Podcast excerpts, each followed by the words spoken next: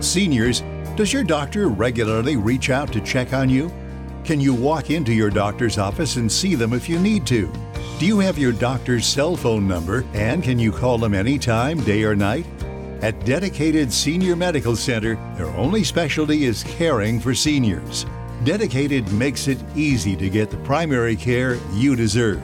Doctors spend more time with patients than the doctors you may be used to. They offer telehealth visits, help you get your medications, and even make sure you get to your appointments. If your doctor isn't treating you like family, it's time to say yes to Dedicated Senior Medical Center. Call Dedicated Senior Medical Center today to schedule a visit and find out what you're missing. Call 813 359 1448. That's 813 359 1448. Appointments available now.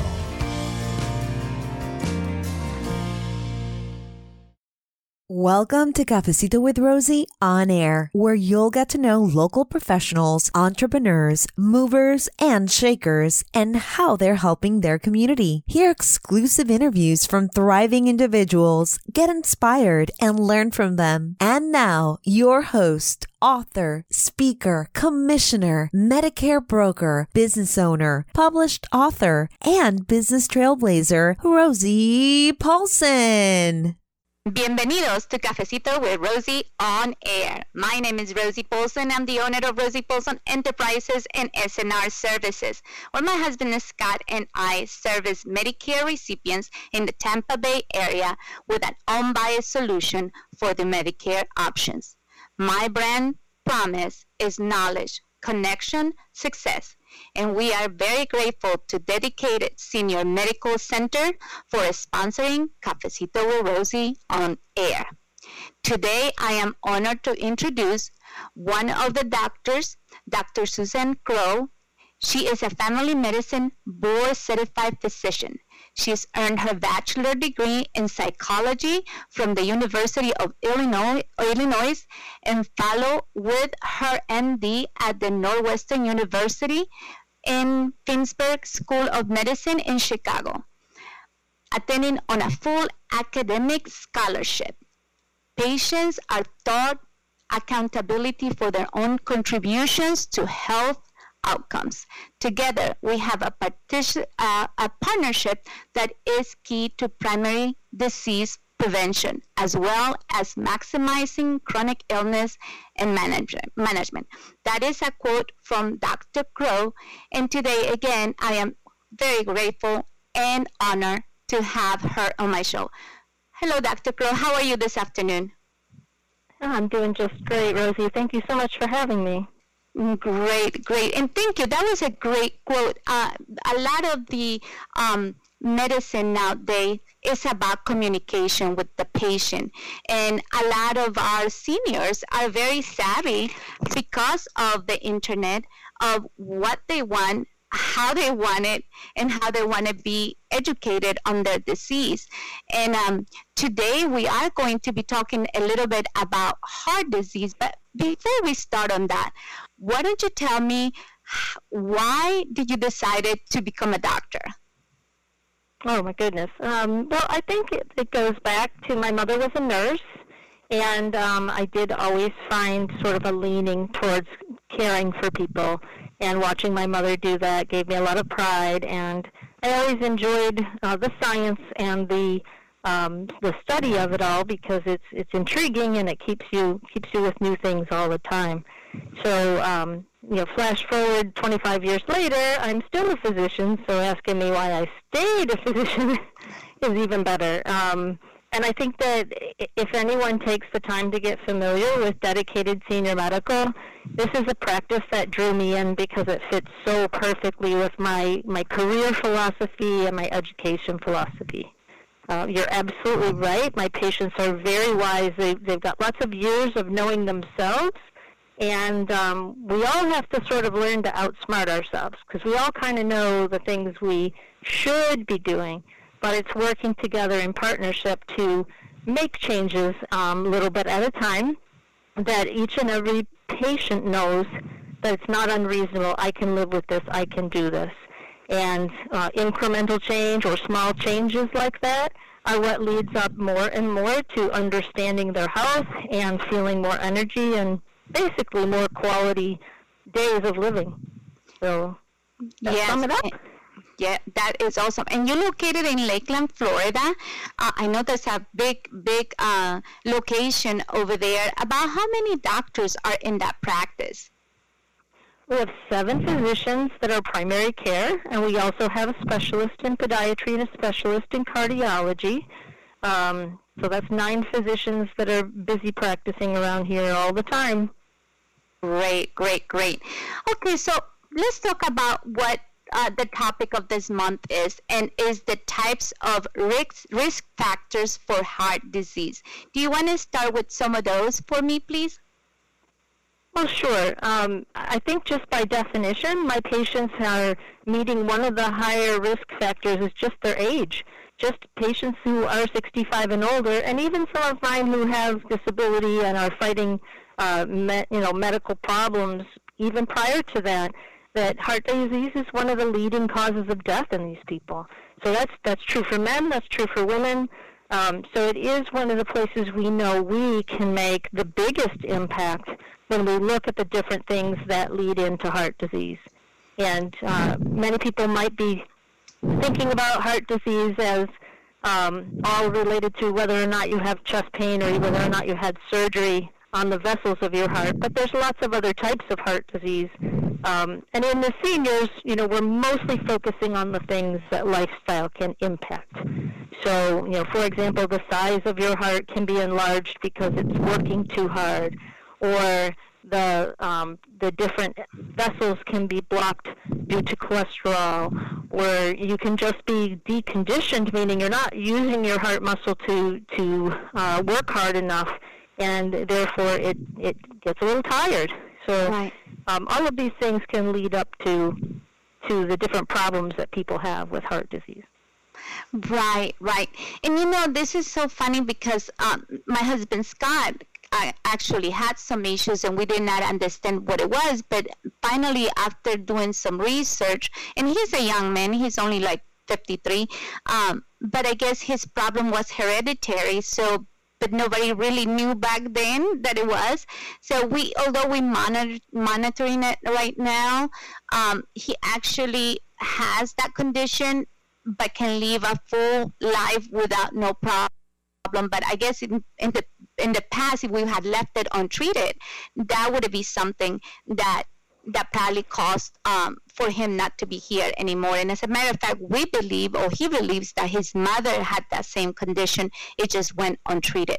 So it is not too early for anybody to keep on looking at these things because your heart is your what gets your your your body going right and it needs to be checked and it needs to be um, um, keep track because it's important it's very very important Mm-hmm.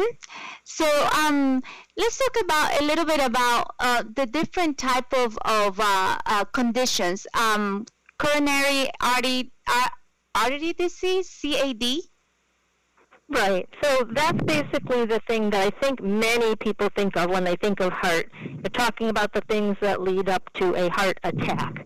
And this has to do with how well blood can circulate to the entire heart muscle. Um, you did mention, for example, people can have be born with some changes, but most of these problems that people have develop with time. And when people um, are not following guidelines as far as taking medications, or they're not trying to stay active and um, and and caring for their body and um, they can actually have more and more blockage, that's when they start getting chest pain, um, and that's what we call angina or or uh, angina, depending on who pronounces it. But um, a lot of people think about that kind of thing as as being the classic. But there are other types as well. You can actually have, um, like I said, I started to mention the size of the heart getting a bit large. They call that cardiomegaly when the heart's mm-hmm. too big, and that mm-hmm. can lead to heart failure also. Um, also, these changes in the heart can, you know, at some point disrupt the electrical rhythm coming from the heart, and then you have what we call arrhythmia, which is when the heart doesn't beat exactly as it's supposed to. The heart is a muscle that never rests, and we all have seen and heard what a heartbeat should sound like. And when that's not in a regular way, that can introduce other types of risk factors for health. So that's yeah. That's that's great information. So walk me through perhaps the first time a, uh, a patient comes into the clinic, it's there, um, I guess they call the echocardiogram. Is that something that is done in house at the clinic? Yes, we actually do a screening um, ultrasound of the heart called an echocardiogram. Um, and we do that on all of our new patients. We probably we don't do it on the first day, but we get it scheduled within the first few weeks as best we can um, because exactly that um, it helps us to catch some of the silent things, some of the changes that can lead somebody towards heart failure. They call that staging, which is when we can start to see the little hints that there could be something going on, and we can figure out how we can help make sure we're preventing those changes from progressing and, and causing more and more heart disease.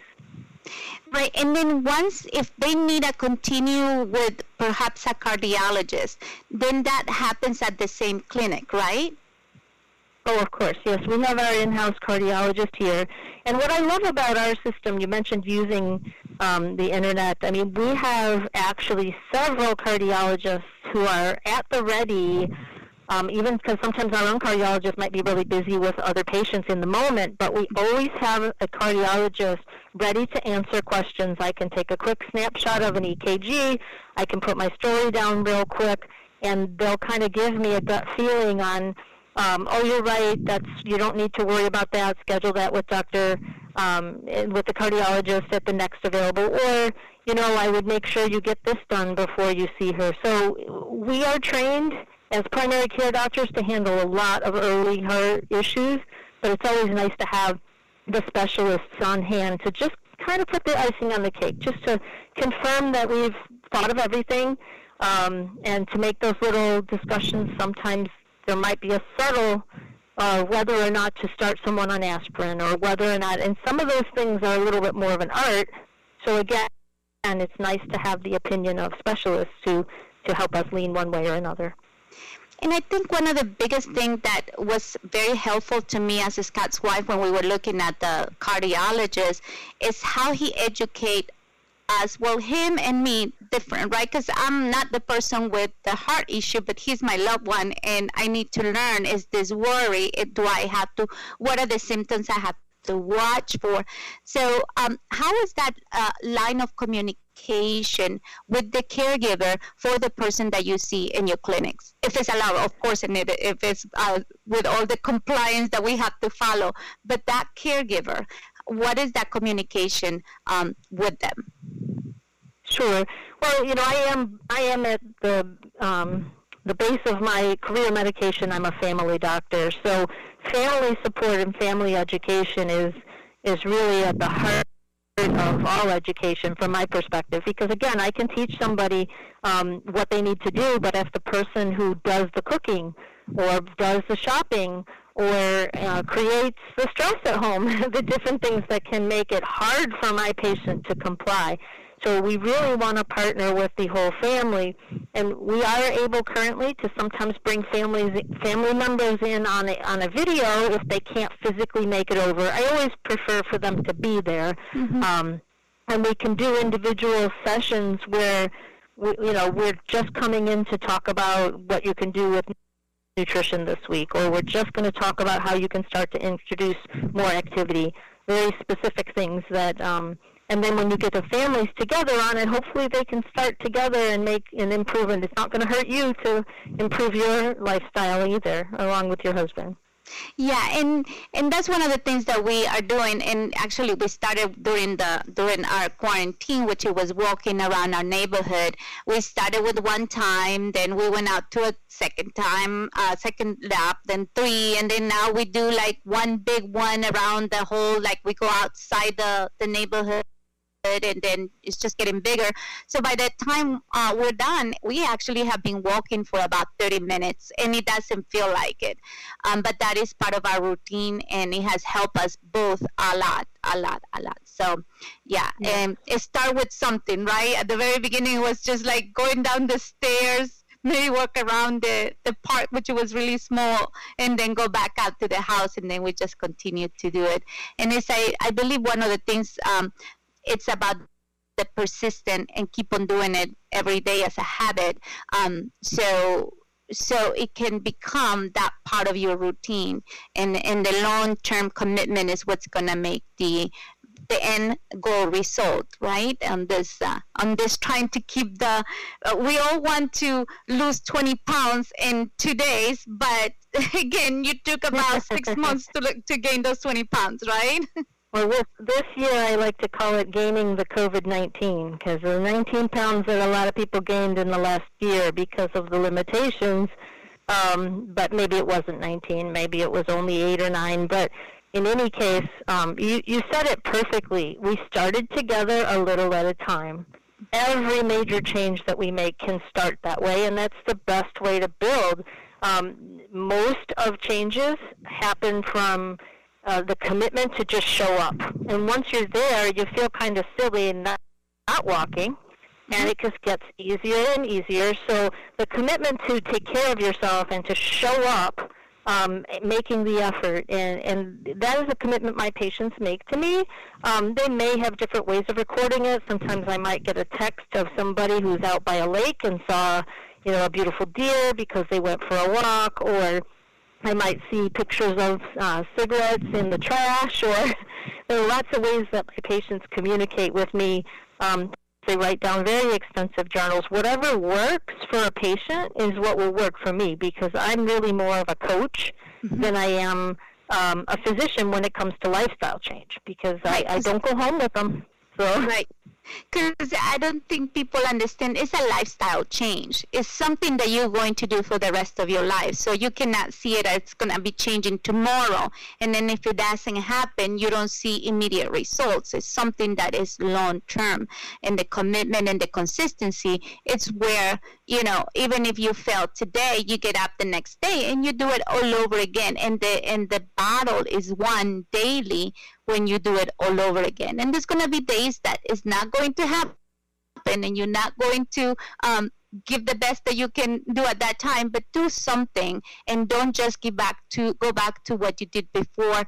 Just forget that that day and go to the next day. There's always a new beginning, and do it all over again with uh, with your with your habits of of trying to make that change. So it's a long term commitment, and like you call it, a lifestyle change and I think that your story captures perfectly how, you know, something that hadn't even occurred to you or your family as young as your husband is, it, it doesn't matter if someone's 65, if that's the first ultrasound they've ever had, and someone says, you know, I do see your heart muscles a little bigger than I'd like it to be, that can be very scary. They hear heart and they know they only have one um, and so it's important to recognize that it is manageable and it doesn't have to happen all at once. So letting yourself, you know, pick some priorities and work with your doctor to choose some things that are manageable and just know that it will grow. All, all really important things um, like this, they, they take work, but like you said, it is not going to happen overnight. Yeah, one day at a time. So I know there's a, uh, there's some risk factors to heart disease, and there are a few. So would you like to go over some of them and elaborate a little on each of them? Sure, sure. Um, I think that most people realize that um, anybody who carries more weight on their body than what, what we would consider to be healthy for them, which is going to be a little bit different. Everybody's muscle tone is different, bone size is different, so it isn't a, an absolute number. This is where we cut it off. But we have a, a general screening that we tool that we use to um, to look at the body mass index, the BMI. And when we look at certain types of disease um, occurrences, it happens more and more the higher that BMI gets. Now, you know, you've got genetics underneath that. You've got other things. People say, you know, can I be heavy and healthy? I mean, you certainly can have a lot of other things under control, but we do know that carrying too much weight is makes your heart work harder than it should, and it also contributes to the other things that slow people down in terms of of uh, getting the exercise in. Now, the flip side to that is a lot of times it's also a reflection of some of the nutritional choices that need to change. So um, if someone's carrying a little bit more weight, um, we know that if we are watching what what they're eating nutritionally and the weight starts to come down, it's usually also healthier foods that are that are leaning that way. And um, then that all kind of rolls into the next thing, which is your blood pressure. Um, everybody has heard you don't have to be overweight to have high blood pressure. So by itself, high blood pressure can be an issue. And this is where you start examining your life, like your stress, your sleep, the other things that help your body kind of hum along like it should. And of course, there's some genetics involved. So somebody can be very thin and think that that makes everything okay, but if their blood pressure is not controlled, it puts too much work on the heart in several different ways. So, in bringing the heart rate slower and in bringing the blood pressure down, that's two ways that we help the heart get a little bit of a break from uh, from that kind of a stress. So now I'm sure that most people have heard the term cholesterol. They hear us talking about cholesterol with respect to the heart all the time. That goes mm-hmm. back to that coronary artery disease that we mentioned. And um, cholesterol isn't all all good or all bad either. There are different profiles of cholesterol. So somebody might have a rather low cholesterol, but if they have no good cholesterol at all, there's a type of cholesterol that's actually protective, and when it's missing, you actually have increased risk of heart disease just because that's too low. And then if somebody has very high bad cholesterol and low good cholesterol, that's called dyslipidemia when both of them are going in the wrong direction. It's kind of the double whammy. You know, one can press, can cancel the other out, but um, this is where you start looking at all the different ways to nourish your body that can change that in addition to medications. Um, so, right. um, mm-hmm. And then the next thing that always ties together for me when we talk about cholesterol, and we talk about these different things, we talk about metabolic syndrome. And with metabolic syndrome, that's when our cholesterol and our sugars get kind of out of whack. And of course, people have heard the term diabetes, and there's the type of diabetes that young children get. But in our population, there's a type of people, I mean, type of diabetes that people grow into in time because they get more and more resistant to the insulin their body is making. So when that happens, um, that's sort of the perfect cocktail of things just not working like they should, and that furthers the the heart disease that we just talked about. Yeah, and uh, one other thing right now is that juvenile diabetes. So our our young, um, uh, I will say, our kids um, are having to make that lifestyle change change earlier in life um, because of this disease uh, attacking them. So um, that's Rosie, when I was in school, I mean, we did not see teenagers. We, I am sorry to. We did not see teenagers that, and nowadays we do eight and nine year olds and ten year olds because of the nutrition that they are faced with in our in the United States. It mm-hmm. just yeah. wasn't as something that existed when I started school. And so to watch this become, you know, we're at the point where sugar is the new alcohol and sitting is the new smoking. And you can take a young person who sits around and eats snacks and doesn't get active, and it's just as bad for heart disease as smoking cigarettes. Yeah, which, and I you know, I, part of that too. I think parents need to be less of a friend for the kids and more of the providers because at the end the ones that put the rules because at the end of the day if you bring those sugary snacks you're the one that's bringing it into the uh, the uh, house um, and the home. So um, you know that's very important um, that we empower parents to make that decision and to be more so we got to educate the parents so they can educate the children and make a change that will impact our community. Any last uh, minute perhaps tip to um uh, to a parent of a child um, for this um, disease to be able to kind of stop or at least address? Well, I think that I, I have people telling me pretty regularly when we're starting to talk about triggers and things that, that lead them to overeating or, or mismanaging their diet. And they'll say, well, you know, I had too many Oreos or I had too many donuts. And my question is, why are there too many of those in front of you? Why are they in the house? Well, I have them for the grandkids or I have them for the children. And I try to explain to them that the children don't need them either. That it should be, I mean, something like that can be a treat. You get a small amount, everybody has a little bit, and then you move on with your day because it shouldn't be something that sits in our kitchen for a regular snack, snack, snack all the time. And I think that it's it's a definite transition that Americans have to make, um, and it's very that's one of the slowest progress I have currently in, in getting people to understand how it's never too early to start taking care of your heart and eating well. Awesome. Well, Dr. Crowe, it has been a pleasure. There's so much information. Thank you so much for all that those tips.